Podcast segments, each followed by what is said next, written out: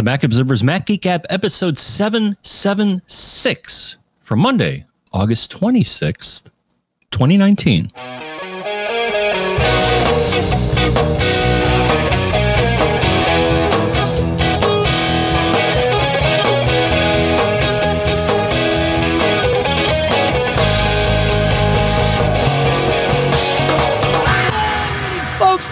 Welcome to the Mac Observer's Mac Geek Gab, the show where we take all your questions, all your tips, all your cool stuff found. We mix them all together. We form like I don't know, maybe it's soup today. Maybe it's uh, you know, we've got lots of stuff to go through. In fact, we've got lots of stuff. There's a lot of acronyms we're going to talk about like smart and and USB. Maybe it's acronym soup because we've got some cool stuff found. We have some geek challenges. Actually, we have more geek challenges that came in this week than typically come in. So we might have a little bit of a jam session on a few of those to see if we can sort of seed the pot and hopefully get some answers from all of you. Sponsors for this episode include linode.com slash MGG, macsales.com, and ifixit.com slash MGG. We will talk about all of those shortly here. For now, here in Durham, New Hampshire, back in Durham, New Hampshire, I'm Dave Hamilton. And here in Fairfield, Connecticut, this is John F. Braun. And how are we today, Mr. John F. Braun? I'm doing fantastic, Dave, because I have plugged my things that leaked are now not leaking anymore. And when you think about it, it's kind of the, that's kind of, the goal life, of life. Yeah. How much? I was going to say, how much of your life is spent plugging leaks, whether they be hydraulic or liquid or, or data? Or data leaks. Yeah. yeah. and plugging those leaks uh, should give you a good feeling. So I so I, I feel very good that I plugged many leaks that I had. putting week. a putting a band-aid on is plugging a leak of sorts too, isn't it?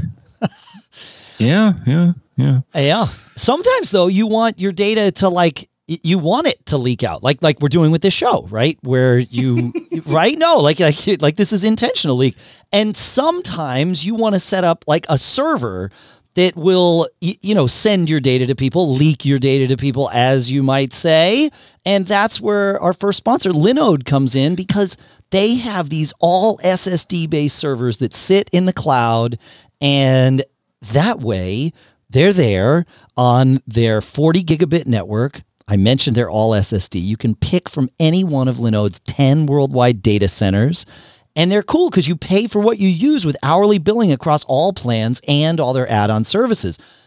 If you want to leave a server up and running all month, you start with a server that's just their Nanode, which is just five bucks a month. And it's cool. You can get a command line or you can actually have their automated engine set up your server for you with lots of things. Like if you want WordPress, boom. You want to set up a VPN, boom. You're good right? Like, do you want to set up a Minecraft server? Boom. You just choose that and it auto selects it all as part of their new cloud manager. You've got to check it out. And we've got a deal. Go to linode.com slash MGG. That's L I N O D E dot com slash MGG. Coupon code MGG2019 gets you $20 in credit. Yes, right away. $20. Not $20 after you do something else. $20 right away to start. MGG2019. Go, do it, enjoy spin up your server now. Thanks to Linode for sponsoring this episode. We have um, we have a lot of things to go through today, John. Should we start with our uh, should we start with our uh, our cool stuff found? Z- cool stuffs found. I think we say it that way. Uh, right? Uh, we should start at the beginning. Well, isn't that what happens by definition, though? don't we get to decide what the beginning is? well, is? it depends on your temporal reference. Right. Um, that is fair because because time is only a linear construct to our feeble human brains. Like that's just a thing that, that we created. I uh, I think. No. yes. You know, Plex. I'm I'm a big fan of using Plex, John, and they just came out with their Plex desktop app for Mac right? So now you don't have to use Plex in a browser if you want to use like if you want to view videos from your Mac and which is something I do all the time when I'm traveling. In fact, I was down. I was down sort of near you this week. I went. Uh, the I went with the girls and we saw the Jonas Brothers down in Connecticut at Mohegan, and uh, and we got back to the room after the show and we wanted to watch a a movie or whatever and I was like, "Oh, wait, I can hook up Plex to the TV," which I do with my Mac. I, you know, HDMI cable with a USB-C dongle and good to go. And this time I was able to do it with the Plex app, so I didn't have to fight with which browser I was going to use and all that. I just launched the app. It's perfect. So, um, that's I don't know. That's it's cool. You use Plex yet? Have you set up No. Plex, dude? Dude, you even you have that Synology, that DS918 Plus. You have a new Apple TV, right? That can run the Plex app. Uh, Did you get? I you got that? You got that new Apple yeah. TV, right? Yeah. yeah, the 4K uh, HD uh, deal. Oh yeah. So you got to put. You got to. Yeah, yeah, yeah, yeah. You're, yes, dude.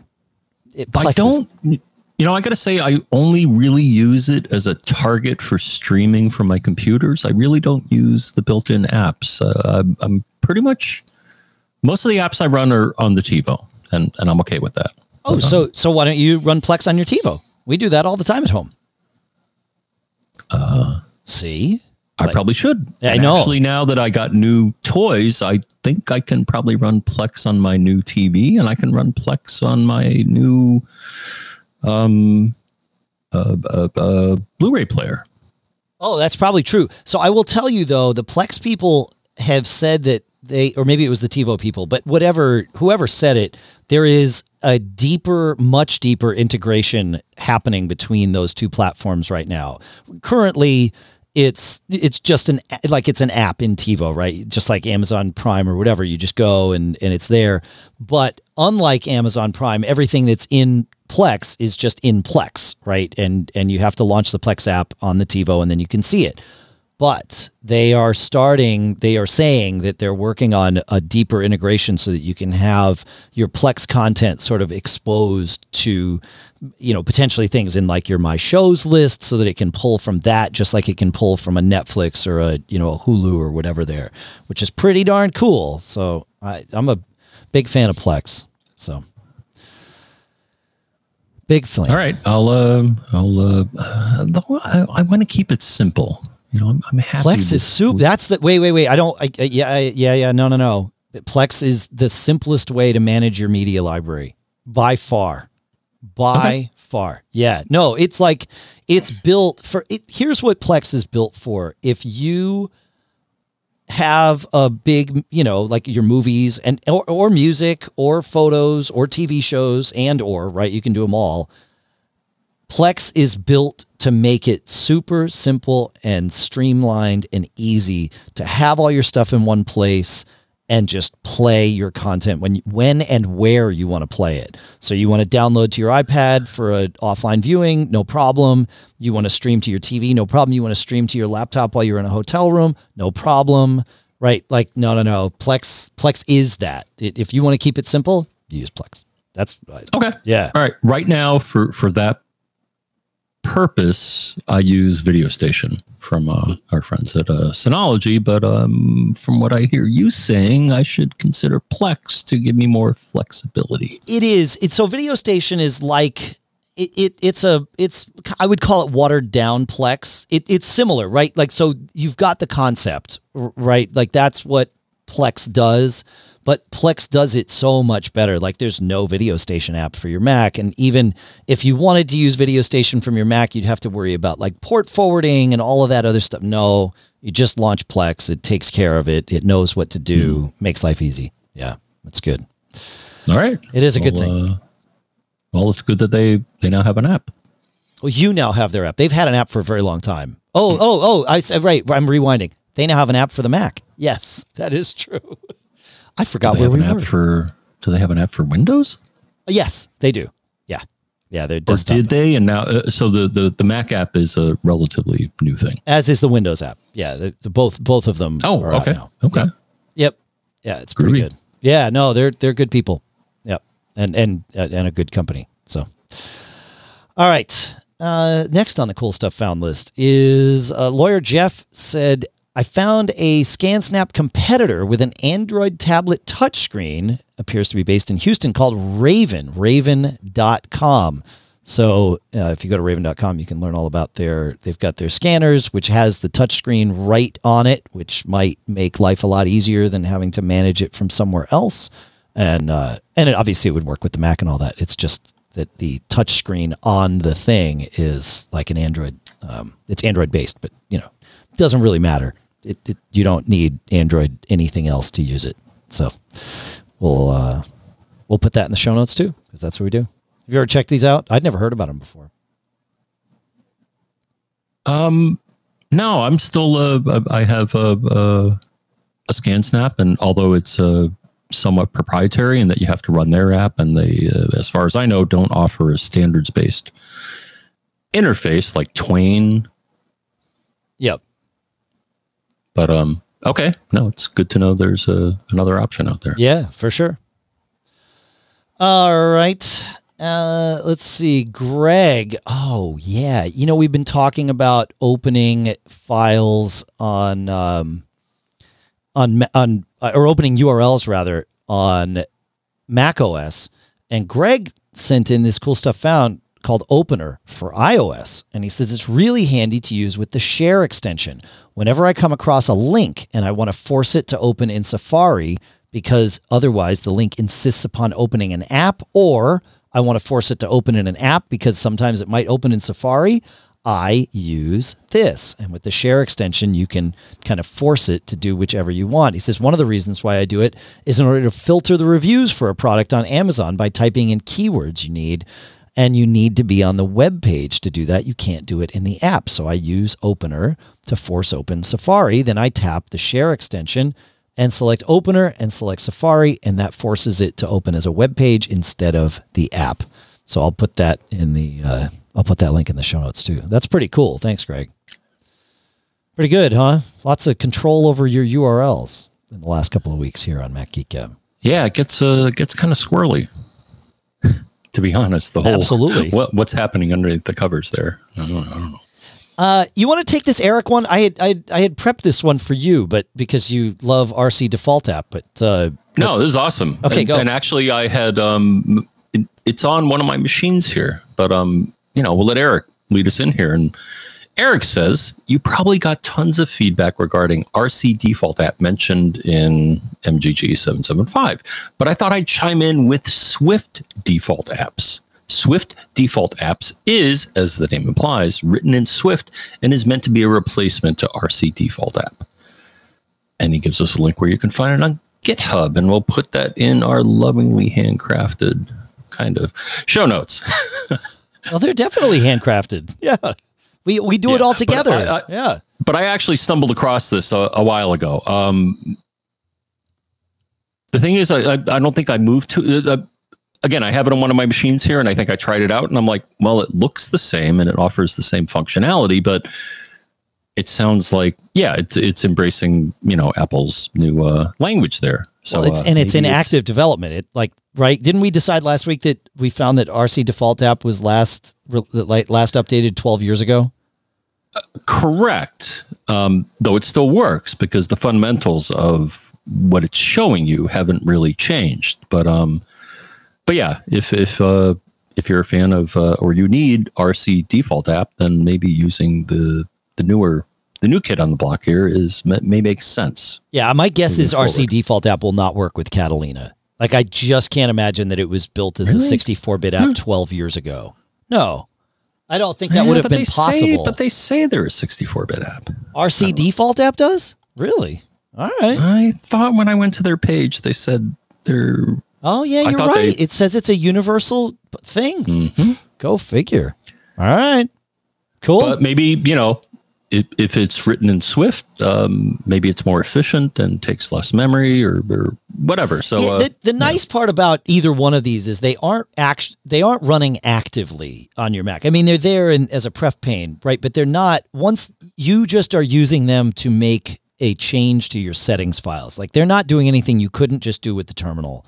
And so if they stop functioning, whatever changes they've made or that you've made with them will stick. Right, you could uninst- you could make all your changes and uninstall one of these things, and it's all the changes are going to stick. It's not doing anything actively, which is probably. I mean, it's so it's a very simple thing, which is probably why it still works. So Yeah, cool. Thanks, Eric. Good stuff. Last week, we also mentioned that uh, I was using this app called Fluid to compartmentalize web apps. And one of the ones that I use to compartmentalize with it is Facebook so that I can have a separate app for Facebook. And more importantly, I can quit that.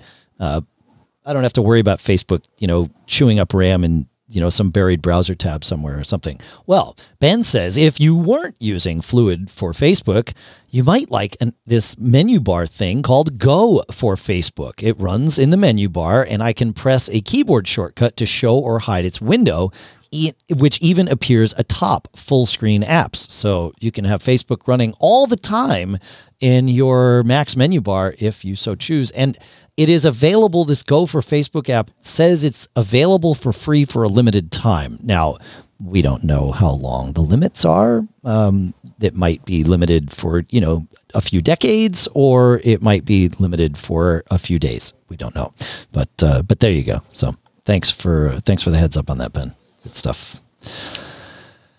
AmpliFi, one of the um, it, one of the more interesting mesh, consumer grade mesh solutions that's out there. They are AmpliFi's Ubiquiti's consumer brand for mesh products, and they they do a nice job with things. Well, they just uh, updated their software this week, John, and now AmpliFi users get a free inbound VPN so that if you're, you know, out and uh, about and you want a VPN into your home network, either to access resources on your network or to tunnel your traffic so that, you know, wherever you are doesn't get to see it, AmpliFi now lets you do that for free, which is the same. It, I think they, I'm trying to think, uh, I think Orbi might have that inbound open VPN Synology definitely has the uh, they, they've got actually the most robust VPN inbound server that I've ever seen on a router.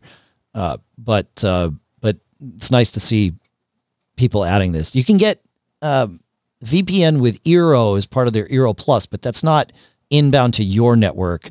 It's using oh, I can't remember off the top of my head, but it's using the people that used to be Cloak, and I can't remember the their current name off the top of my head, John. But uh, but it's nice to see AmpliFi add that. It's good stuff. Any thoughts on any of that, John? VPNs are good. Uh, VPNs are good. I will agree with that. Yeah, yeah, for sure. I realized last week that I recorded the entire episode while connected to ExpressVPN. So I was connected to ExpressVPN. You and I were connected over Discord, and then I was also streaming out to uh, to the world but um, you know, it worked. So I, I guess that's good. But you know, normally I if if I'm doing a VoIP connection like for a podcast, I would not run through the extra layer of a VPN. But the nice part is I didn't even notice. So I guess that's a good thing. You did nobody noticed. The show seemed to work fine. So from my hotel room in uh, in Orlando. All right. What uh oh. So we are, we're using yet a, another different audio setup today. I those of you that were at MacStock or anybody that sort of paid attention to what was going on uh, from afar knows that we tried to use the new Rodecaster Pro as our mixer for and recording interface for our remote at MacStock, but the one that we had had some bad uh, had two bad mic inputs on it. Well, I have a new one that doesn't have two bad mic inputs. In, fa- in fact, it has all good mic inputs. And that's what we're using to mix and record the show today. So uh, if if you notice anything odd about the sound, let us know. Uh, good, bad, just different, that's fine. If you're indifferent, let us know that too. It's fine. Uh, feedback at macgeekgab.com would be where you could let us know that. Did you say feedback at macgeekgab.com? I did. I said feedback at macgeekgab.com. And I, I will say that having this all in one as opposed to this, you know, the Frankenstein that I built over the last whatever 14 years. well, I, I mean, I what the Rodecaster does is it has everything. You just plug your mic into it, and it's got all of the noise gates and compressors, and uh, it's a mixer. It even has an SD card port where you can have it record, but it can also output to your Mac. It also, um, what's cool is like for you, John. I want to have your audio coming into this mixer so that I can have you in one of the faders on the mixer. So if you're not loud enough or whatever, I can just control you. Well, this mixer has its own USB input so that when I connect the mixer to the Mac, it registers a USB input. I point you to that, and now you're there. But what's even cooler is it does what the podcasting industry calls a mix minus. So it sends you a mix of everything minus you so that you're not getting yourself echoed back. And it just kind of happens automatically um, right there in it. So, which is, it's, it's pretty cool. It's all in one. The, the, the weirdest part that I'm noticing, and I've, I, this is actually the second podcast episode that I recorded with it. I recorded um, the Gig Gab podcast that I do for musicians earlier today using it. But um, it, I'm, I hear a hiss in my ears. You don't hear that on the recording. It's not a noisy recording, but even when all the faders are down and nothing is running through it, I, there's just a like a, a hiss that I hear in my ears, and so I got to figure out what that um, what that is. It it I sort of it goes away. I mean, it it becomes far less noticeable once you start recording and and all of that. But um, but it is interesting. So, but it is fun. It has like uh, you can put. I didn't play our theme music through the board. I just played it from the computer, but I could like program the theme music into the boards and it's got pads on it where you can just trigger sounds. In fact, I think if I get it wrong, I hope I don't get it wrong, but I think I have the ability to like trigger applause. Oh, that's laughter. See, they laughed at me because um, yeah, there you go. So, but that's just one of those things you can replace it. Don't worry, we're not going to be adding in those kinds of effects on a regular basis. Just demoing here. Yeah. We don't need a laugh track. We don't need a laugh track. Yeah.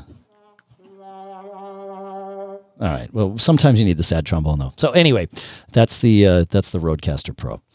Uh, yeah. Good. Anything else, John? Good. Good. Good. Okay. Uh, I want to talk about our next sponsor, which is Other World Computing at uh, macsales.com. You know, oftentimes we'll get like talking points from them about products that they want us to, to talk about, or sometimes they'll say just come up with whatever you want. And today, I actually get to read an email from listener Edward uh, that he wrote in. He says, I want to brag about one of your sponsors, Other World Computing. He says, I realize I'm not telling you anything you didn't already know. I retired from gainful employment a few years back from a 100% PC company. As soon as possible, I purchased my first Mac, a refurbished MacBook Air. Later, I handed it down to a family member and bought a new MacBook. It has been really great, but I've always wanted an iMac. It was hard to justify the cost since I do nothing productive anymore. I just tinker. Then I decided to look at OWC. And there I purchased a 21 and a half inch late 2013 2.7 gigahertz quad core i5 iMac. Thunderbolt, 16 gigs of DRAM, 500 gig SSD, all of that good stuff. Used, of course, 90 day OWC limited warranty. Uh, he was able to get it, I think, for like less than 700 bucks. He says, This machine looks and works like brand new. It was delivered to my door in three days. Awesome service. The 500 gig SSD and 16 gigs of RAM make my nothing really important work really fast. He says, I can now hurry up and do nothing. If you waste time, you should do it really fast too. He says, I just wanted to share the fact that the non super users also have great options at OWC. They are truly a sponsor that I support and highly recommend. And you hear us say this all the time here on this show, either on episodes that they sponsor or don't. OWC is a company that we trust. It is the first place John and I look whenever we're buying anything to enhance our Macs. But you can also buy it. You can also use OWC for a used Mac. So thank you, Edward, for your email. And thank you to OWC at macsales.com for sponsoring this episode. All right, Mr. Braun. Shall we go on to some of these geek challenges that I mentioned earlier today? I, we're not going to have Dive in. answers. I mean, we might have dive in. answers. Yeah, we might. We may have answers. We might. You never know. All right. So we'll start with Matt here. Um, I, I love this idea. I, I think I think I'm, I'm sharing this only because I love this idea. He says, uh, "I know clipboard managers have come up several times recently, but I have yet to find one that scratches my particular itch, and I'm hoping somebody can help. He says, When I was a Windows user, I had a clipboard manager that was very intuitive for him. Control C copied. Control C again copied another entry into the stack. We'll come back to that term. Control V pasted the last thing that was copied into the stack. And he says stack, and he says it turned the clipboard into what he called a last in, first out stack, meaning whatever you copied most recently would be pasted most recently and then removed. So that if you copied three things, let's say you copy item number one, item number two, item number three, then you go over to where you want to paste them. You paste, it pastes number three. You paste again, it pastes number two. You paste again, it pastes number one.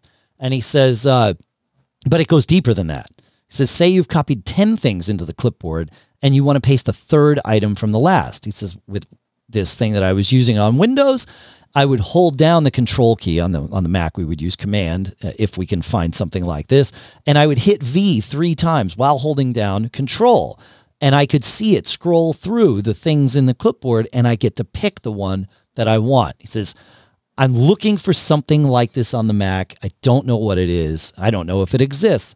Honestly, you know what, Matt? I don't know if it exists either, but I like this idea of a clipboard as a stack. But quite frankly, it would be a massive change to my personal workflow to use something like this because I'm used to using my clipboard as a catch all and then happily digging through and finding the thing that I want. Um, I use it, it really as a peace of mind so that I know I can just copy a bunch of things and they will all always be there for me when I need them. But uh, but I can see the use case where using it as a stack like this would be super handy. So if anyone knows, let us know. John, you I, I'm assuming you don't know anything. Not about this particular topic. Well, sorry. Yeah, I should have been a little more.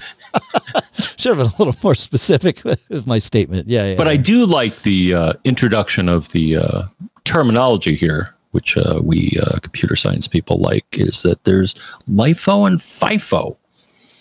Well, yeah, yeah, right. He he talked about a LIFO stack because that's last in and first out. And the way stacks work is you use push to put something on the stack and pop right to take it off. So um, to use it and take it off. So right, isn't that right? Am I am I remembering my my CS terminology correctly? Yeah, but um, but the nature of the stack can be yeah. Either the first thing you put in is the first thing you take out, or the first thing you put in is the last thing you take that's out, right. right? Yeah, yeah, that's right. Yeah, yeah, that's right. FIFO for first in, first out, LIFO for last in. Yeah. Yeah, for sure. Cool. Yeah, I like this idea. Uh, be interesting to see if uh, if we can if we can find one. So let us know. You know, we already told you how to email us. If you're a premium listener, email us at premium at macgeekgab.com. That we would we would love to uh, we'd love to hear from you there too.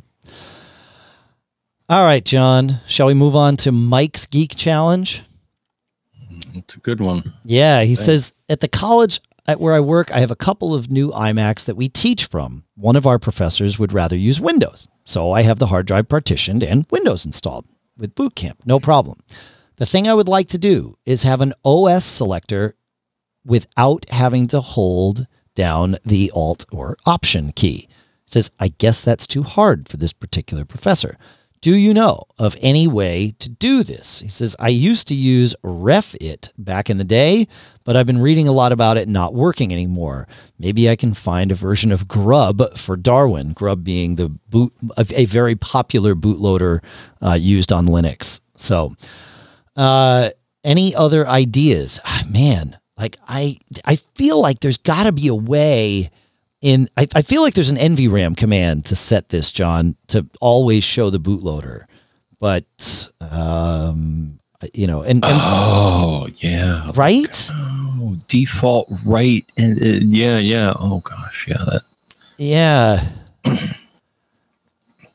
yeah, like like there's boot args, right, where you can you can set all those things. Is there a list? I don't. Yeah, I don't know the answer to this, but I feel like this should be like because you can set a, a boot argument to always be in verbose mode or always boot in safe mode or single user mode.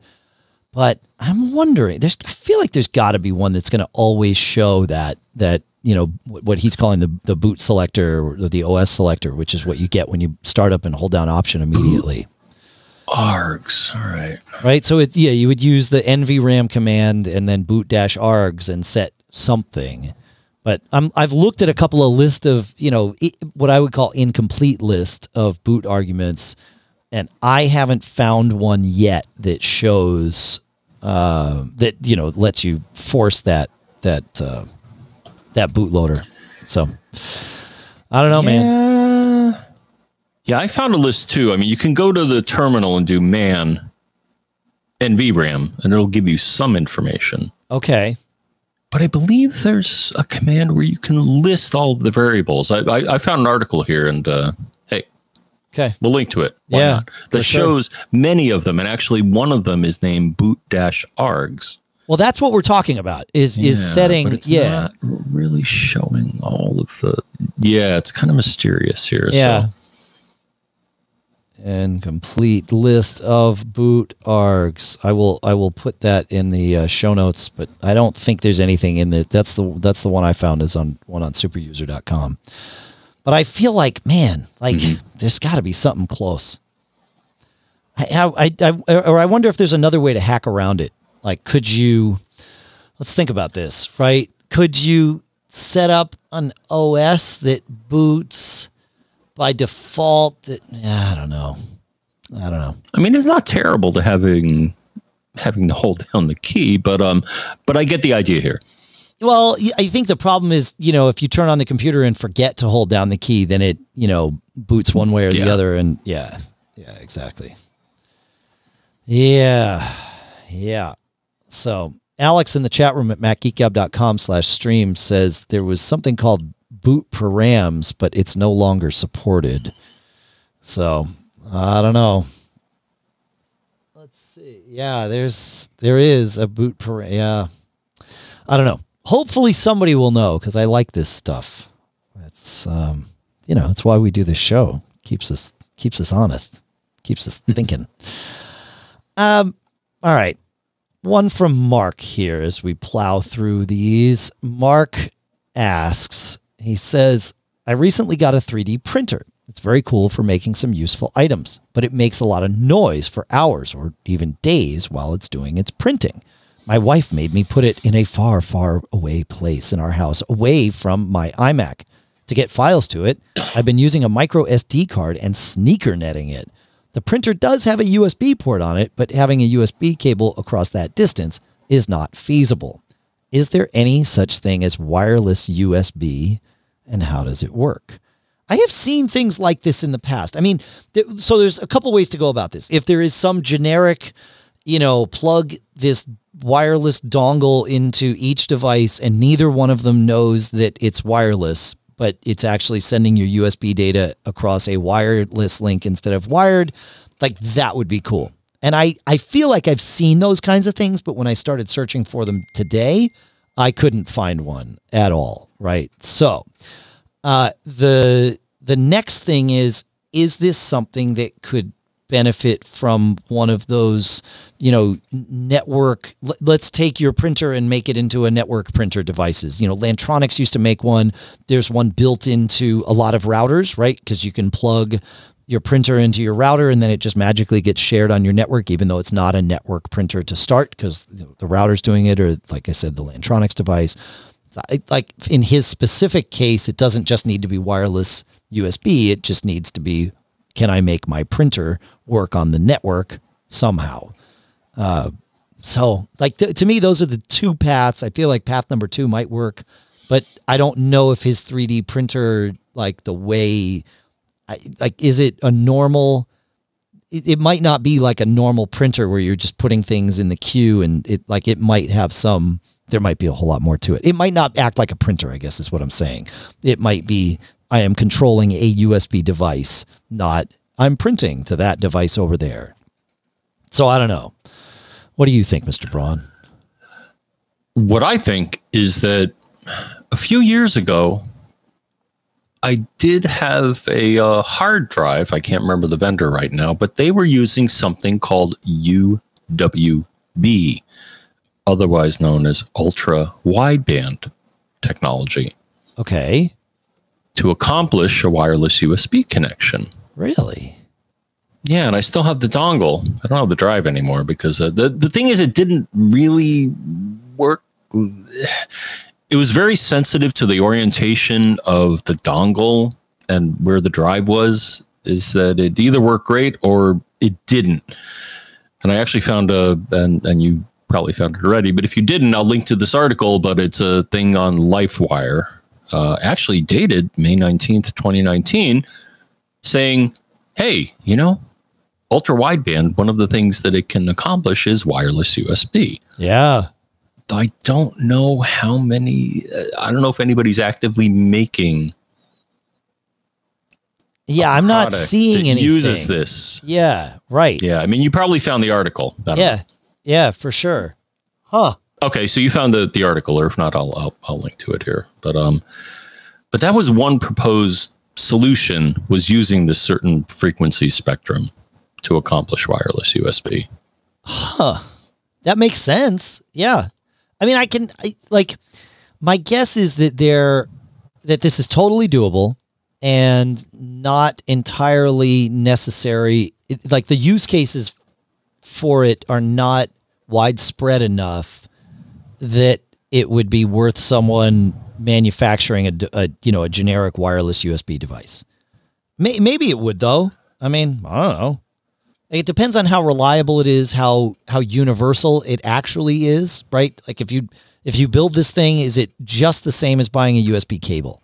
Is it just as good for, you know, for all the use cases or most of the use cases that would need to happen? Yeah. I mean, this article says that, uh, you know, because the, the, the rollout of this wasn't entirely successful, Okay. Um, they're saying Wi Fi is probably a better choice. So you can get a USB Wi Fi dongle. I think that that may be. Uh, so here's my problem with with this every search that you do or that i've done for a usb wi-fi dongle finds the reverse it's like oh you have a laptop and you need wi-fi for it so plug this thing in and you'll get wi-fi because it's a usb wi-fi dongle right i actually want a wireless usb dongle but good luck telling google that you don't want the thing that it thinks you want when you put in wireless usb like I, I'm pretty good searching Google.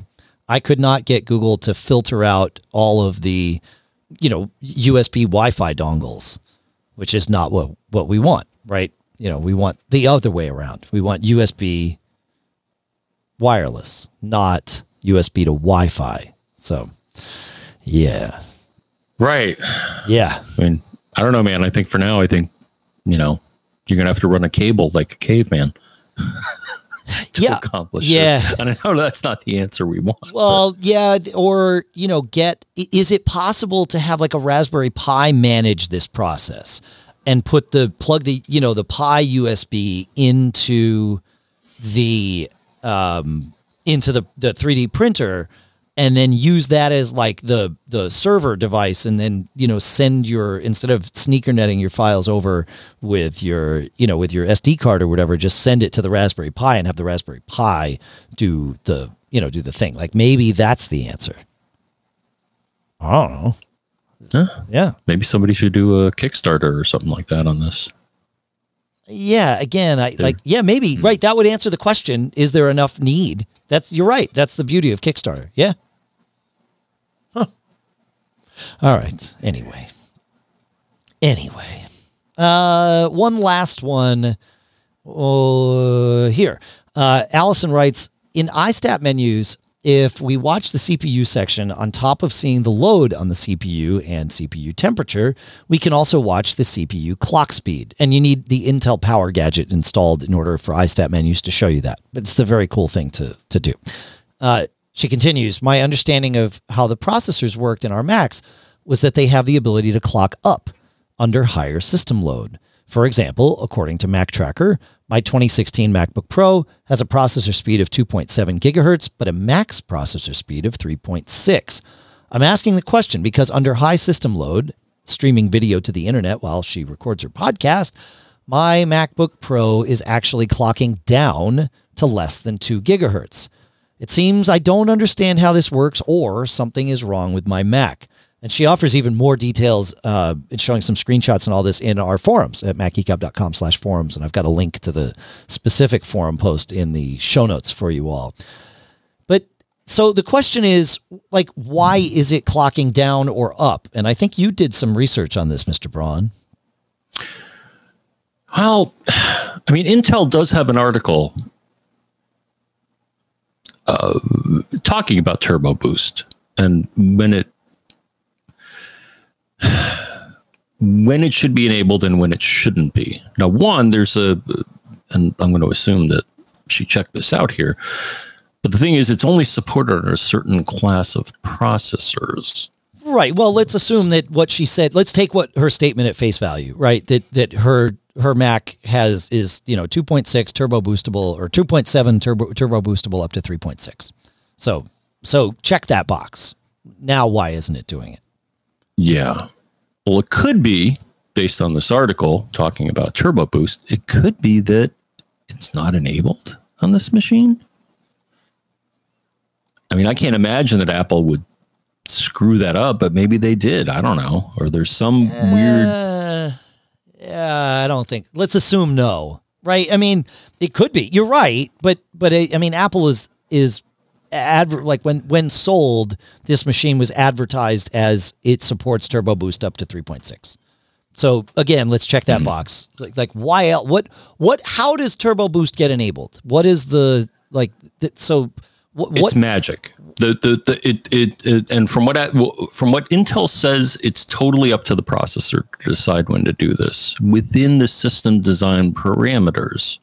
Okay, so the the CPU decides on its own. Like the o, there's no way that the OS, like in software, can tell it yes, go, don't go, or can it send it? Well, hints? I mean, here's what they say. So they say okay. the processor must be working in the power, temperature, and specification limits of the thermal design power of the system. Now, could be that for whatever reason if the power, temperature, and other things are not within the specs of Turbo Boost, it's not going to enable it. That makes sense. Like on a on a laptop, if the battery gets below on a Mac laptop, on a bat if the when the battery gets below f- or at five percent and lower, the CPU is automatically slowed down to 800 megahertz. Um, right. Right. So. Right? So uh, you know, stands to reason that that that would be one part of it. But it, I mean, I think she's plugged in while she's doing this, but it could be there's something wrong with her Mac. Um, uh, right. Which, like they say here, one of the criteria is that, I mean, the system could be running hot. And if it's running hot, it's not going to enable turbo boost because it's like, well, you know, I, I don't want to overclock and shut your system down. Yeah. So, I mean, you know, maybe get a utility to run your fans a little faster and maybe run your processor a little cooler and maybe it'll kick in. I'm, oh, that's I'm a good just, idea. Yeah. Because oh, that's yeah. one of the criteria that they use to enable this. So, right. Maybe that's happening. I mean, you know, it's it's protecting itself. You know, sure. it's not going to it's not going to overclock or uh, you know turbo boost if if again it's going to result in because pretty much any processor these days, if, if it runs too hot, it shuts down because it doesn't want to destroy your computer, right? Your, your, your yeah, life. this is a good thing. Yeah, right. Yeah. Now they also have a tool. Now, unfortunately, it's not on the Mac, but they do have. I think it's called the Intel Turbo Boost Monitor. Though it only runs under Windows, so I'd be curious. I, I wonder if you run that in a VM, if you could see Oh. Some details here, right? Yeah. Right. Again, it makes me sad that they don't have the tool for it seems to be only a Windows tool. So um Interesting. Yeah, right? yeah, yeah. Right. Right, for sure. Yeah, yeah, yeah. Huh but I'm still thinking here. I'm I'm wondering if uh, you know. Uh, again, one of the one of the bullet points in their article, they said it's only going to run if you're working within the power temperature and specification limit of the system.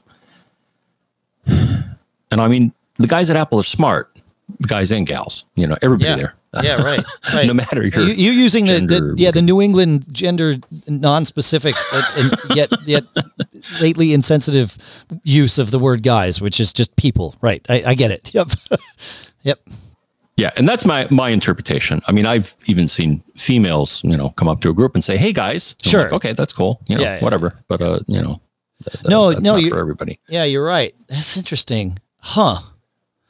So I wonder if, uh, uh, and I may try this. The thing is, I looked at both of my systems here, uh, both my 2012 MacBook Pro and my um, 2014 Mac Mini, and looking at the the the iStat menus, they both regularly run both above and below the stated frequency of um,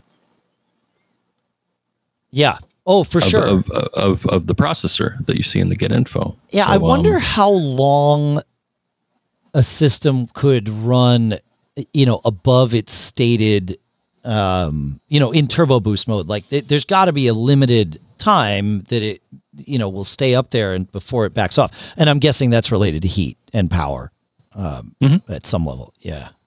Yeah, interesting. So check it out. Uh, visit our forums at macgeekgab.com slash forums. And we'll, like I said, we'll put a link to the specific post right there so you can jump right to Allison's post if you've got some thoughts or, or want to see about this. You know, I, I had suggested maybe she reboot or uh, reset SMC because when it's hardware, but it's not hardware, sometimes it's SMC. She said she had already tried that because she's been listening to Geek Gab for a long time, and she also like really knows her stuff. So, uh, no great surprise that she had already tried that. But that's you know when you're in a scenario like this, that is a very smart thing to to do. So, speaking of smart, uh, uh, John. Uh, oh, oh, oh, go ahead. I, I No. would say honestly, I find the whole concept of this technology annoying. Is like, dude, just run at the clock speed that you advertise. Why do you have like this clock speed and then like like a you know bonus clock speed? What? Why not just run? Do you really want the answer to that? Or, I mean, you know the answer, right? It, it's to save power. Right. right? I mean, like that's the that's why. I mean, that's why you'll see your Mac throttle way down when it when it doesn't need the the speed, so that it's not using all that power. Yeah, yeah, because it doesn't need to run. Yeah, but it's like, dude, like a car. It's like you know, you got this many horsepower. That's it. That that's your maximum, right? Well, but that's what's happening here, right? It doesn't like you, you don't like overclock your engine to get like more horsepower, right? I don't know. Oh, some people do. Some people use nitrous, right? Oh, right. Okay. Right, Good, right. Like good so- point. good point. Yeah, yeah. They, when there's So a will, like nitrous for your processor. Okay. but it's like built-in factory nitrous. Like you know, it's it's OEM nitrous. I like it. That's good. All right. Uh, speaking of smart, we do have some information from last week on smart. And uh, but first, I want to talk about our next sponsor, which is iFixit. Man, I, you know, I, I need to take apart the iMac over in the house because that hard drive in it died, and I just need to take it out. And I, like opening up an iMac with that glass screen and all the little parts that are inside because it's so thin, right? It's flat, it's packed in. I would never feel comfortable doing that if I didn't have the guides that iFixit provides because they are on a mission to make it easier for you to fix your electronics, especially your Mac, right? Because they're Mac people like we are. And they've got over 50,000 free repair guides. And if you need them, a huge selection of parts and tools so that they can be your one stop shop for do it yourself repairs. And at iFixit, you'll find everything you need to fix or upgrade your Mac yourself. And you might not know this, but if you listen here, you might already know this. But you can replace the battery in your MacBook Pro, even the Retina models, and the MacBook Air. And iFixit makes it easy with their all in one fix kits.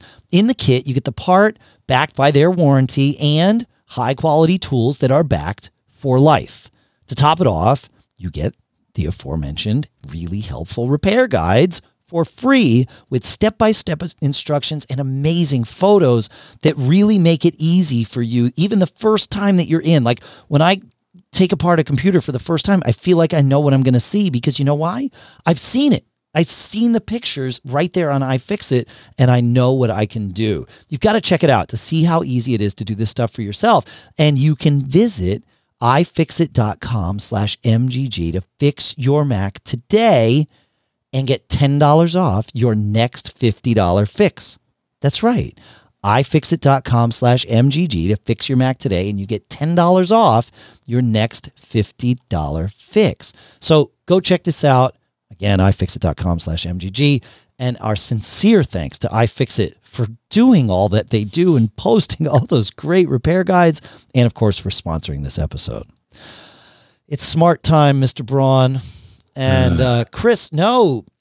So in the last episode, we Or not so smart time. well, believe it or not, though, Or we're going to get smarter time. Correct. Yeah. So in the last episode, we were talking about how disk utility on NVMe Macs, at least my 2019 iMac, does not show the smart status. It says that smart is not supported on the internal NVMe drive. Well, Chris writes, he said, um, you discussed reading smart data, and it's true that Apple's disk utility doesn't support querying smart data from the drive, but that's probably because it's using outdated smart code. However, if you download a recent recent version of the Smart Mon Tools package, uh, that's the code upon which all of these actual utilities run, then you'll find that that does support NVMe SSDs. Uh, you have to use the command line, and you can get smart. We'll put a link to where you can download a, a bare package of SmartMon tools, but you can also install it with Homebrew by just typing brew space install space SmartMon tools as as one word as that third thing, and uh, and it'll install it, and then you can just run Smart. Uh, I think you run Smart Control and and uh, and it'll or Smart Control dash A in your disk name, and it'll show you. And I ran it on my iMac, and it worked great. I also tried something else on my iMac, John you suggested running DriveDx in the last episode, and I tried that too. Works totally fine. I can see all the smart data on my drive. In fact, because I've installed the DriveDx tools, I can see the smart data on my external drive with DriveDx as well. So that was a good suggestion, my friend. So thank you for uh, well, thank you for that, and thanks to Chris for uh, SmartMon tools. That's I, I love these things. It's fun. Right. And I'm going to toss this into the ring here. But Dave, I, I've been running this tool for quite a while, and it's called Smart Reporter. Okay. And based on what I know, it uses the SmartMon tools, uh, or, or it has it embedded within it. And does it have an? Uh, do you know if it has a version new enough to um, to to see it on the end? I mean, I can test it, but I, I don't want to test it right now because you know I'm doing this other thing. No. So okay, all right, cool. Well, I'll test that. Yeah, we'll, we'll see where we get. That's good. But um, but no, I, I like SmartMon tool or, or Smart Reporter. What it does is that it will also do daily checks. So I get an email every day from Smart Reporter saying, "Hey, I ran these. You know, I ran the checks and uh, everything looks good," which uh, makes me happy. That's yeah, that's that's a good thing for sure. Yeah, cool. All right. Thank you, Chris. Good stuff. All right, where are we here? How, where are we on time? Oh, we're doing great on time. This is man, we are like pros. I think this new mixer makes us podcast more efficiently. all right. You think? Uh, no, I don't think so at all. um, Patricia writes, she says, uh, in episode 774, Dave, you talked about how much you liked Quicken 2019. I too have been a decades long Quicken user, but have been dragging my feet about upgrading. I'm currently still using the 2007 version on Mojave on my 2013 iMac. I tried upgrading to 2014 or 2015 a few years ago, and for the first time ever, it was a disaster and failed to copy over many of my files, so I reverted to my previous version. My question could you explain any upgrade problems I might experience and how to avoid them? I understand this newest version is subscription only. So, how do you feel about having all your personal finances stored in the cloud? And where exactly is Quicken's cloud storage located? I just hate to attempt an upgrade of all my accounts and get caught. So, First of all, you're totally right. Quicken, there was a dark period of uh, for Quicken users and for Quicken themselves, I think, where uh, the the software just it sucked. It was not good. That changed in 2017. Uh, they they realized this. They understood it. They sort of retooled and re-entrenched and re-engaged because they knew there were many of us, and I was one of them, who was who were continuing to cobble along with Quicken 2007 and they knew that this was not a you know a supportable scenario and also not the one that they wanted. So yeah, with 2017, uh, Quicken got a lot better, and and and the upgrade process got better. The the the software, I mean, it's a, it's just different software than it was in the middle there, and and it truly is like they had cut they had cut features out of Quicken in that 2014 15 era. I think I don't remember exactly the the the, the years, but it, it was bad like it was just it was not the same thing. And then they had that whole Quicken Essentials detour, which was terrible. Uh, those days are past. So feel free with Quicken 2019. I, I, think you'll be fine. Obviously, keep a copy of your data. You know, back things up. I, I assume that you know because it's a computer, anything could happen, right, with an upgrade. But I, it, like I'm I'm a happy camper and and I was not trying to use those you know interim versions there uh, in terms of the cloud, you don't have to store all your data in the cloud. Your data is stored locally. You can choose to push your data to the cloud and have it do some management there, but you don't have to do that. Um, so if you're not comfortable with that, you can still, you know, just run Quicken and not have it sync all your data up to the cloud. That that's totally fine. I don't know which cloud they use, but um, but I do know that the data is you know encrypted at rest up there. It is decryptable by them because you can see it on the web, so it has to be. But um, but if you're not comfortable with that, uh, then you can you can choose. I think you can actually. I think it's pretty granular if I rem- if memory serves. So yeah, I would I would definitely check it out. And my guess is that um, Quicken 2007 is not going to run under Catalina. Like RC default app might. I'm pretty sure Quicken 2007 ain't. so yeah. Indeed. Any uh, any thoughts on that, Mr. Braun? No, never uh never did Quicken. Oh, interesting. What do you use to manage your finances, if, if you don't mind me asking publicly? With, Mint, with, which is oh, kind of Quicken acquired them. Well, it's in, in, Intuit. Yeah, so yeah. it's online. Uh, I don't know that I didn't. Is Mint an Intuit product or is it a Quicken product? Because Quicken is no longer Quicken divested from Intuit years and years ago. They were they were uh, I think that there was a private equity firm that kind of took them away from from Intuit. So I don't I, um, I thought Mint was part of Quicken, not part of Intuit, but I could be Oh no, it's it's oh, part no, of it's, Intuit because it's Intuit. I'm on okay. the Mint page and it says Intuit Mint. Yeah, you're so, totally right. You're totally right. Yeah, that's right. So Mint is as far as I can tell, totally online, and you punch in, you know, so you set up an account, you uh, give it your, you set up an account with them, and then you tell it about your other accounts, like right. your bank accounts, and I think it basically logs in. Uh, uh, it logs in as you once you give it your password and stuff like that, and then it sucks the transactions down and uh, gee, wouldn't that be great if it worked with uh, a certain card that we're going to talk about soon, Dave? But it works with all my other cards and all well, my other. Well, that's not the fault of Mint. That's accounts. the fault of Apple Card not working with any oh, I know. online engine. Yeah. Oh, it, I know, and uh, and depending on which little bird you listen to, uh, somebody is working on that because that's oh. something a lot of people really want. Oh yeah, I don't think do. I don't think that's a secret. I, I think that's just a like I, I think it was we're going to launch this way and you manage it with your phone but I, I, th- I, mean it's goldman sachs like other goldman sachs cards are accessible by mint and quicken and everything else mm-hmm. so yeah my guess is yeah. that that that, that so door will be it. open yeah i think so I think so. But I love Mint because yeah, I mean, you know, they have a web interface, an iOS app. It'll yeah. give you uh, proactive alerts. You know, the other day it was like, yeah, your credit score just got dinged because you just got an Apple card. And I'm like, oh man, right? Yeah, well, they did a hard pull, and the thing is, they detect that. You know, sure. they, they, they and you know they looked at my score and said, hey, your score de- went down. I think by like 14 or oh. 10 or something like that. And it's like, you know, I mean, it's not the end of the world. I'm, you know, like you, I'm still a credit rock star, but yeah, it was yeah. upsetting. Yeah, it'll come back. yeah, it'll come back. Yeah, yeah, no, it'll be fine. It doesn't, it doesn't take long. I, I, I've had, you know, we bought a couple of cars over the years or whatever, and I mean, it, anytime you you do one of those, it it like drops, but only for a few mm. months, and then it just comes right because you did a car loan. Correct. Right? Yeah, yeah, yeah, yeah, yeah. Well, and they did a yeah, and they did a query. When they're going to do a zero percent loan, man, if they if they want to finance Ooh. my purchase, I'm happy to do it. Well, you need to be careful though with with car loans because you, you need to make sure that they're not just baking. I mean, there's all somebody's always going to be making money, right? Like, and that's fine. That, that's okay. But you just need to make sure that you're not, you know, taking that 0% loan and then paying an extra, you know, two grand on the back end somewhere else. So just, you know, just look out for yourself there. Yeah. Wow, zero percent though. That's a that's a good rate. Yeah. I wish we could all get that. Right. right. Well, again, it's usually an incentive for a new car. So, I mean, there's a lot of profit opportunities for new cars. So that, you know, that can just be one of those things where they can add that in as to the deal as sort of a friction free point. And, you know, but there's money made else, elsewhere, which is fine. I mean, people should make money. It's, it's fine.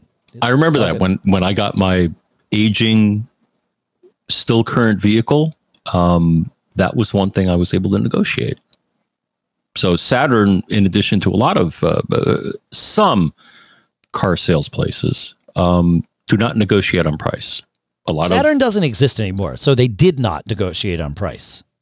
right, they didn't. They were like, "This is the price for this car." Right. Um, but they did negotiate on the financing. That's good. because when when I sat down with them and they're like, "Oh well, you know, let's go through GMAC because it's General Motors," and they're like, uh, "Yeah, here's the interest rate we'll uh, we'll give you to finance this car," and I'm like, "Yeah, you know, I just checked with my bank and uh, they'll do a car loan for less," and they're like, "Yeah, hold on," Right. and then you know they came back a minute later and they're like, "Okay, we'll match that rate." No, like, that that's that. You, yes, every everything is negotiable at, at at at those points, including like the extended warranty if you want that and all that stuff. I mean, I, I know we're getting off the the rails here a little bit, but um, no, but it truly is like you you know it never hurts to ask, and and the the nicer you ask, the the greater the chance that the person there is going to want to help you. I always I try. mean, I just gave him the fact. It's like, look, I can finance through my bank for less than you're offering. So Right. if you'd like the money, I'll, I'll give it to you. But you know, you got to you got to bend a little bit, or and yeah, I did. just I make him my friend. I you know I have this this philosophy, and I I do this with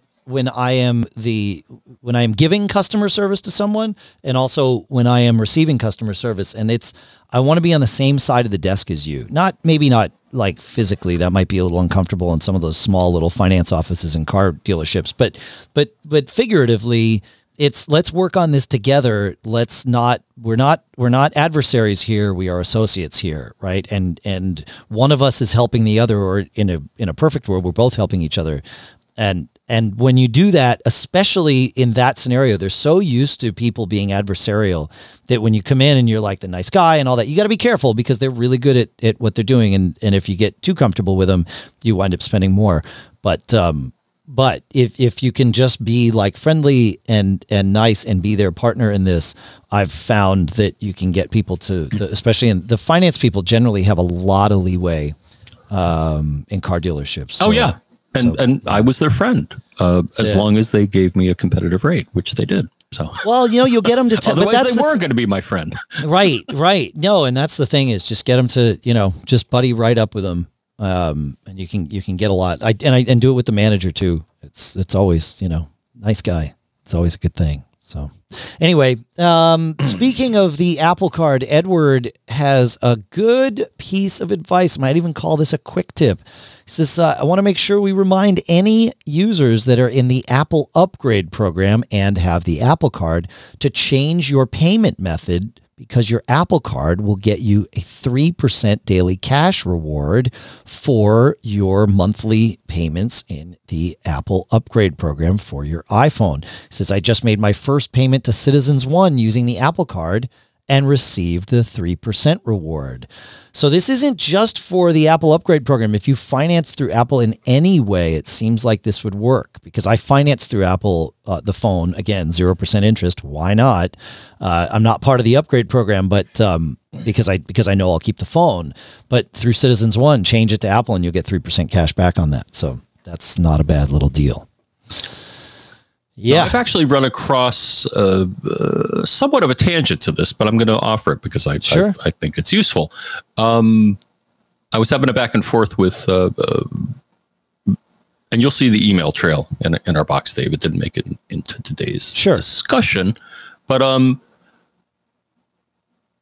so one was a question about closing dates and stuff like that, and we'll leave that for another time because I haven't yet had that happen. But the thing is, the three you, you got to read always read the details always read all the documentation you get here because the other day i was going to buy an apple gift card and so i have a local uh, uh, warehouse store bj's and they offer um, as do many like costco i think also does they offer discounts. Like in my case, they offer a five percent discount on a Apple uh, Apple gift card. Sure. So, so I get a hundred dollar, for example, I get a hundred dollar Apple gift card for ninety for whatever. Sure. And I was like, oh well, you know, let me put it on the Apple card because I'll get three percent back. No. Be careful because if you read their terms, and yes, you know this, but I just want to mention this to people. The thing is, the 3% currently only applies to if you buy something in an Apple store, apple.com, the App Store, or iTunes. Right. It does not apply if you buy an Apple product like an Apple gift card from someone else. But if you can they use have- Apple Pay to pay for that at Best Buy, you get your 2%. Otherwise, you just get 1% if you use the right physical and the thing is i actually use so i have another card where i get 2% back on warehouse stores so i use that instead but yes you're right um, but the thing is they recently announced so now they rolled the card out and i think you have yours now i don't know if you have the physical card yet dave Not yet. but um so they also and i think they're going to expand this uh, as do many other cards so i saw this and i thought that was kind of interesting so if you do uber or uber eats you will also get 3% That's right. Yep. Yeah, no, you're right. Pay attention to the details. It's good. Um, I did want to offer before we move on from the Apple Card. In in last week's episode, we mentioned that the Apple Card offers a way of auto paying your minimum balance. That's not true. They have ways of auto paying your entire balance or auto paying a fixed amount. But currently, there is no way to tell the Apple Card to auto pay your minimum balance, which is kind of a drag. Um, because I what I I do that with all my other credit cards, and I highly recommend it. It avoids it helps you to avoid late fees. If you know, I I have one day a month where I process all of my my bills and pay everything, and if I'm traveling or something, I might miss a, a payment. Like if that gets shifted by a few days, if I'm away, I might miss the you know the payment date for my cards. So I just go online and it, to every one of my cards and say auto pay the minimum balance. You know, five days before the due date every month, no matter what. And then I can pay the bill and it's fine, but I know that I have that safety net there that I'm never going to have a late payment. As you know, I'm obsessed with my credit rating. So, uh, you know, this is just one way to protect that and Apple doesn't let me do that in a in know in, in that way. I hope they change it. So I just wanted to share that with everybody. We do though have a lot of we have several questions about Synology, disk stations, and we have enough time to finally fit these in to an episode. So I want to do it, Mr. Braun, if that's okay by you. Um, it is. I'm going to bring up a link here, though, because I, I don't think you're going, Dave. But um, actually, Synology has regular events throughout the country here, and they're going to be having one in a couple of months um, in New York City. So, Cool. um, Yeah, I might make it for that. I don't know, but but yeah, we'll put a we'll put a link to that in the show notes. For but it's awesome. I mean, you get to interface with everybody up into including the big cheese. They talk about all their plans for the future. They give away things, and I've actually won a couple of things. So, um, uh, if you can make it into uh, Manhattan, um, is it September? I think it is. It is. I Um, think it's Anyways, I'll, I'll yeah. get the link to it, and Okay. I'll I'll paste it in the notes here. But um, Cool. But yeah, more Synology. We love them. Well, yeah, indeed. So um, I'll start with Mike. Mike asks sort of a, a generic question that'll sort of dive us into this. He says, I've got a, a disk station 1513 plus with five WD red drives. Two are four gigs and three are three gigs. He says, I'm going to replace two of the three gig drives with a couple of the new six gig drives so as to increase my storage. Do you recommend that I stick with the WD red drives or go with the new Seagate Iron Wolves? I've heard you mention both. And honestly, I you know, for those of us that are using these at home or in our small offices, I, I honestly don't think there's that much of a difference um, in terms of these drives in order to say that one would be better than the other. The Iron Wolf drives, yes, have the deep in, deeper integration. Uh, sort of goes beyond smart, which we were talking about earlier, where the Iron Wolf drives can report far more meaningful information about their status than smart would allow and the disk station can read that. So there is that integration there. And if all else would be equal, I would say sure, go with that because why not, right? You get like it's it, at the very least it's fun. You can sort of look and and do those Iron Wolf reports. Um, but right now, looking at six terabyte drives, I am seeing that uh, the six terabyte Iron Wolf is 170 at Amazon, and the six terabyte WD Red Pro is 195. So uh, I I would go with the uh, with the one that's 170 in it so happens that that's the Iron Wolf, so you get the extra features as a bonus. So, I yeah, I, I, either one. I would not use a non NAS drive. In I would not recommend that you purchase a non NAS drive for your NAS. John, I know you use them. That's fine. I still have a couple of green drives Yeah. in my uh, in in both of my NAS, and uh, they haven't failed yet, but it's not what they were meant for. And No. they're not really designed for NAS. So, They're uh, not. as they die, I I get either a and yeah, right now I have several Iron Wolf, and like you, I love the integration. Uh, you know, the Synology integration where they they can do the extra um, error and and other processing. Yeah, it's So- fun. It's fun. But but yeah, those green drives are just Al- Alex in the chat room is asking why. Um they're they're not built for full-time usage, right? In a NAS, it's uh, it's not uncommon for a drive to just be spinning and running and used, you know, 24 7. And those green drives are not meant for that. Also, when those green drives, no, every hard drive um, keeps an eye on itself and will take a look uh, and find if it finds a bad sector. There are usually extra sectors that are unused on the drive that are built there or that are kept there for when the drive finds a bad sector, it can remap that to one of these spare sectors. That remapping process on the green drives takes a very long time. So long, in fact, that it can start to cause problems with your NAS. Um, sp- Drobo devices are notoriously uh, intolerant, intolerant of that. and they will they will blacklist a drive. Like you, it will say, "Oh nope, this drive it went offline for too long.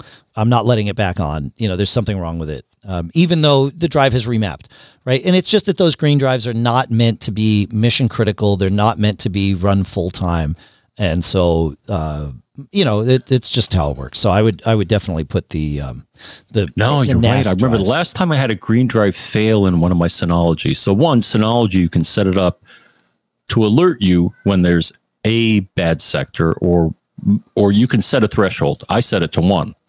Okay, yeah, fair. I think makes sense. And the thing is, I had one of the green drives fail. At first, it was like, oh, there's one bad sector, and I'm like, eh, all right, that, that, that- that's cool. A couple of days later, it was like, yeah, now there's 500 bad sectors. Yeah, so right, that's the thing It like keep an eye on. cascaded in that it, it just started going downhill. Like, my dad's got a drive, or I have a drive in the disk station that lives at my dad's house, um, and he backs up to it and you know uses it for light duty stuff, and it has had 134 bad sectors on it for a very long time. But the number's not changing, and you know I saw it when it first happened. It went from like zero to 134. I was like, okay, because I get the monthly disk report from my disk stations wherever they happen to be, and I saw that and I was like, okay, maybe I need to replace it. And I didn't get around to it, and I got the next monthly report and it was like 134. This has been going on for two years now. So uh, you know, keeping an eye on on interesting. uh, yeah on the progression of that. Really it's you know i mean i think about it like you know drive cancer. It will not get better. It will probably get worse. The only question is you know how quickly. And there and there is no you know there is no way to treat that particular cancer that we're better at it in humans than we are in drives um, in many cases but sadly not all. So um, Right. so Okay. Yeah, like in my case, it was like, okay, this is going downhill. fast If it Yeah. stayed at one, then I'd be like, yeah, okay, you're, you're Yeah. probably good. Yeah, that's right. Yeah, if it just hung at one, that's fine. In fact, your drive is, like I said, your drive is built with with spare sectors, so it like a, a, a an amount of these is okay. It's just you know when it starts growing and you can see the rate of growth either you know not stop or or increase. That's when it's like yeah, maybe it's you, you, it's not a question of if my the drive in any of my devices will die it's when right? So yeah and i will say this I, I have experienced this from time to time where i'll buy you know three or four drives all at once. They're all built as part of the same batch.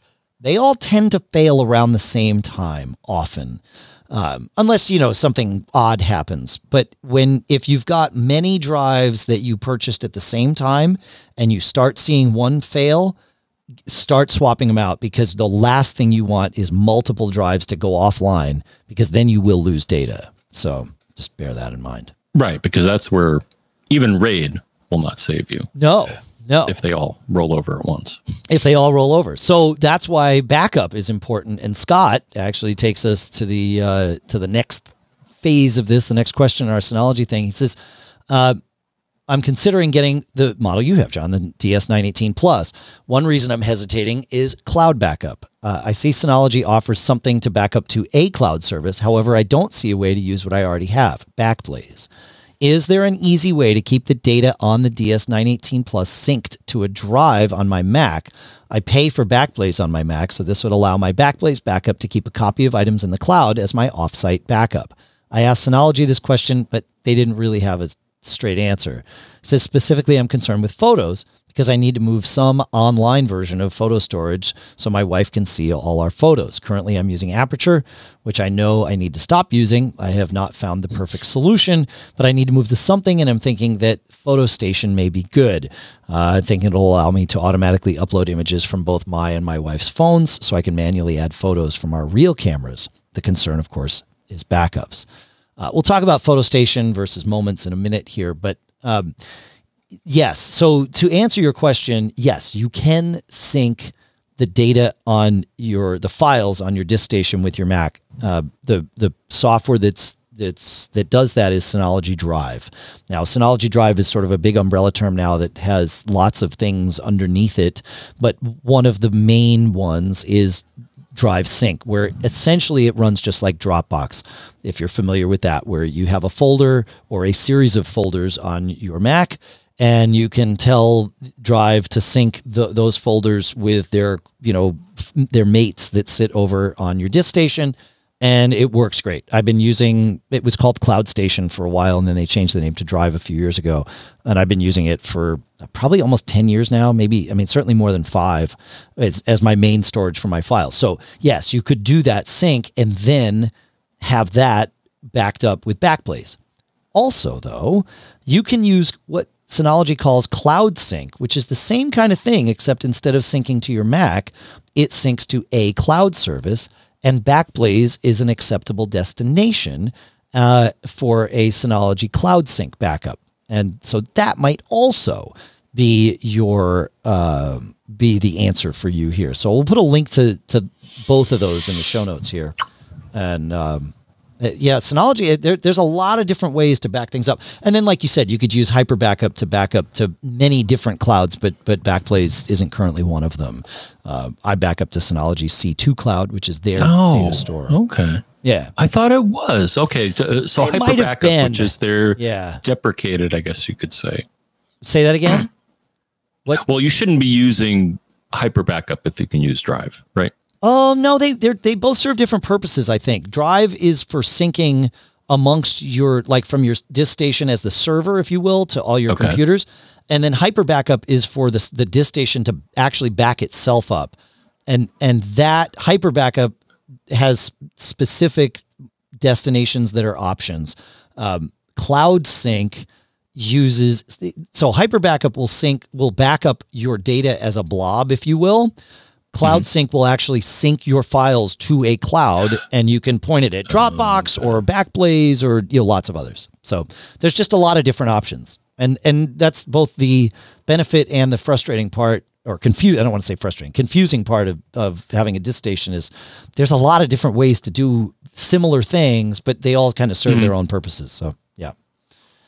Okay. No, you're right. I, I, I'm looking at the list here and it says cloud services. And uh, yeah, Backblaze is not there. Right. So Yeah, it's not there. Yeah, I think you're right though. I think it used to be there. I think there used to be a way to back up with hyper backup to Backblaze, but but not anymore. So, all right, Jeff has kind of a he has a big question, but we'll we'll see if we can go through it. He um he wants he's curious about setting up a new Synology disk station, and he has a lot of uh, individual questions about it. So we'll see how quickly we can go through these and maybe we'll revisit uh, the end of his list in a future episode or maybe we'll get through it. He says, number one, I want to replace Dropbox with my own cloud file storage for both my wife and I.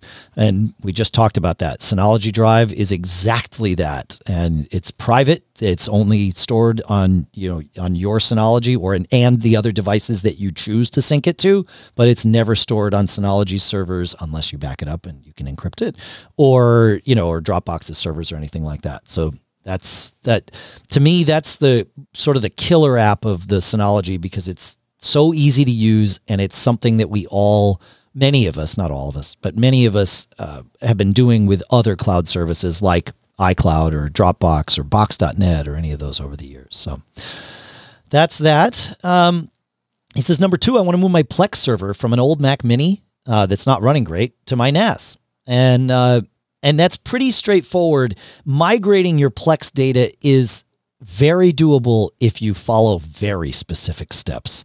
And I went through this recently because I migrated from one disk station to another.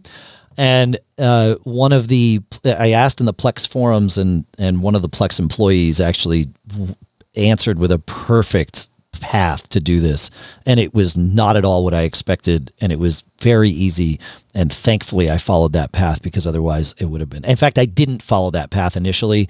And I just had to wipe my data and not wipe my original data, but wipe my, you know, the the the migrated data and start and do the migration again. It's been it's like way better. It's like, oh, this this is going to take me an extra 30 minutes. I wonder if I can fix it. It's like, no, no, just do the 30 minutes. It's totally fine. Things are much better now. So I will put um uh I will put this link in there. It's about migrating, you know, the the um the answer was about migrating from one disk station to another, but it, it's the same. Plex data is Plex data. It doesn't matter you know where it's living. So okay, as far as the implementation though, if I'm not mistaken, so if you're going to be doing Plex, and especially if you're going to be transcoding video, right? You want you do want to get a Synology like that. So the 918 Plus has enough uh, yes to well, be able to do video transcoding. Properly. Let's be more specific about oomph because it, you, you okay you well it's not just CPU speed. It's that the processor mm-hmm. in your 918 Plus has the has a hardware transcoding engine in it. Mm-hmm. And and that's where the oomph actually matters, right? It like you can do it with in so, in what they call software transcoding, which is just using the main CPU, but it's way better. Like I I moved to the same I have exactly the same CPU that you do, John. I have the 5 bay version, which is the 1019 Plus, but um that it that CPU with that that hardware transcoding engine makes Plex like the, my disk station doesn't like heat up or, or, you know get bogged down anymore when I'm watching a video that needs to be transcoded. It just plays it because it's because it's got it okay. built in there. Yeah. I guess the warning is Don't buy the some cheap one. Synology units that may not be up to the task of doing video at peak efficiency. It, right? Totally, to, yeah. To be polite. No, you're totally right. It, in fact, they they do a good job. If you go online to Synology's um, NAS selector, you can see which ones you know, like like how, what kind of video it can do in in real time transcoding and all of that stuff. But yeah, it, you know, a lot of the sort of smaller, uh, lower priced two bay units do not have, to use your term, enough oomph to really get the job done. It it's a combination of CPU and of course RAM. Um, but yeah, no, it's a that's a really good point, John. Yep, I I agree. I agree. All right, what else do we have here? Let's see. Um, I think his next thing was about Time Machine. He wants to use Time Machine for his wife, uh, wife's computer and his computer. Yeah, uh, absolutely. In fact, we were talking about this in I think the, uh, two episodes ago, where you um, you were saying that you back up your time machine destination on your Synology so that you can restore if it gets corrupted. And then um, I suggested using um, uh, the the snapshots for that. And then, at, like days after I did the snapshots, John, my mm-hmm. my laptop's backup corrupted, and it was like, oh, sweet. And I just I, like with one flick of the mouse, the, my my data was restored. It took no time at all it was brilliant. So, wow. Yeah, it's awesome, man. The one thing I will say is put all of your put your time machine data on a separate shared volume for each computer if you're going to use the snapshot thing because you the easiest way to restore a snapshot is to do the whole thing, the whole shared volume. And if you if if you have all of your time machine backups in one shared volume, well then you have to roll them all back as opposed to just being able to roll one back easily. You can roll one back, but it requires like mounting the snapshot and copying it, which takes forever. So if you want to do it fast, have everything in its own little little little Oh, silo. okay. Yeah. Yeah. My only observation is that setting the whole thing up is still kind of weird. I agree. that- and that you got to, or, or at least the way that I set it up, and the way that I think most uh, they instruct you to is that you set up a separate user or a separate user account, and then you allocate a certain amount of space on the drive Yeah, to you- represent the time machine volume. And you use quotas, which is Yes. which is non-intuitive, but it makes it makes sense once you do it.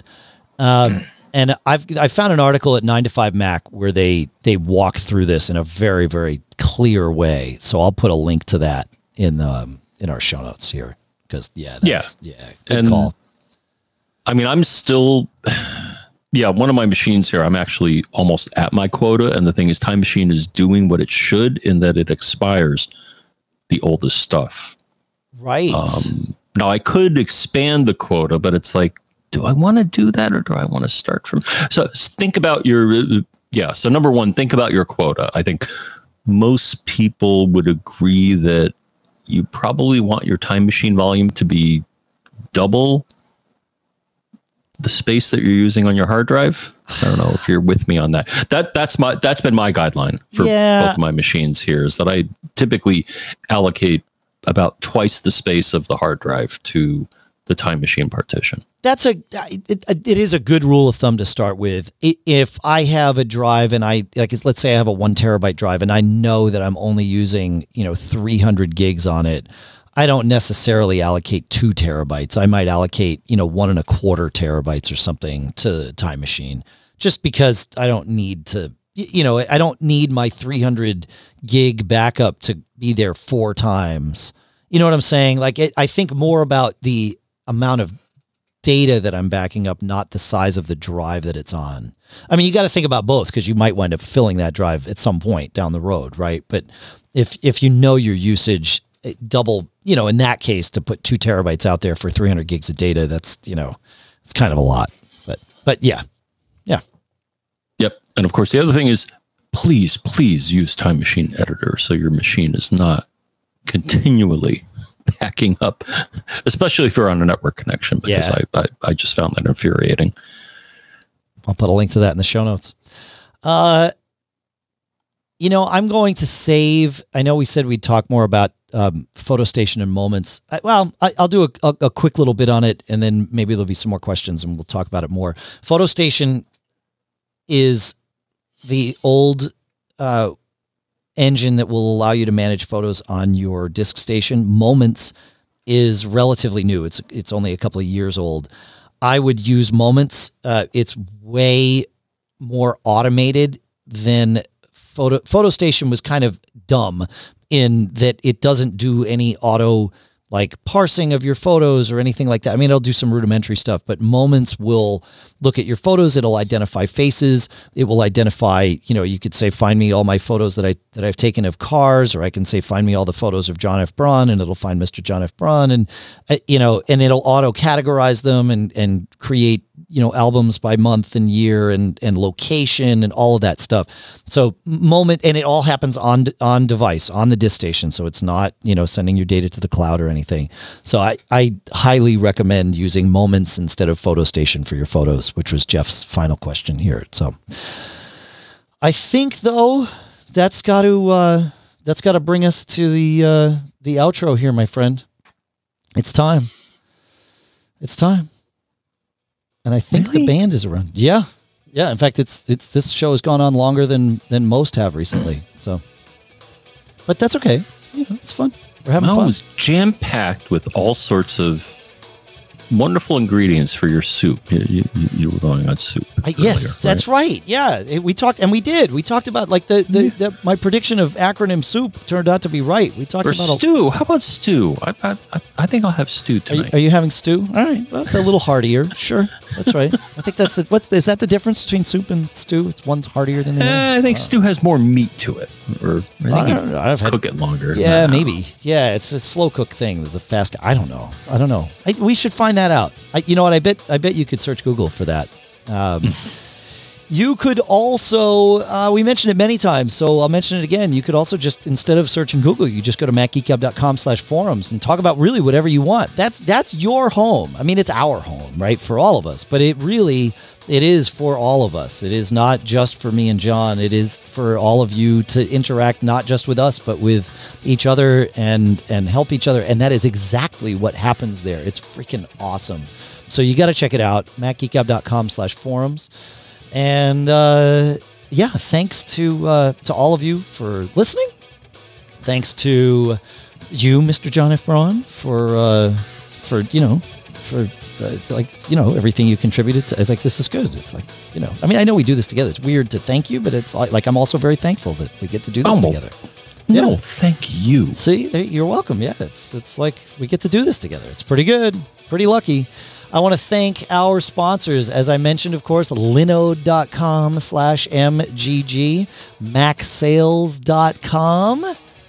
ifixit.com slash MGG, eero.com slash MGG, barebones.com. Yes, Mr. Braun? Are you hmm? going to say something? Oh, I thought you were saying something. Oh, No, no, okay. Smilesoftware.com slash podcast. but I may be saying something, Dave. Would you like to say something?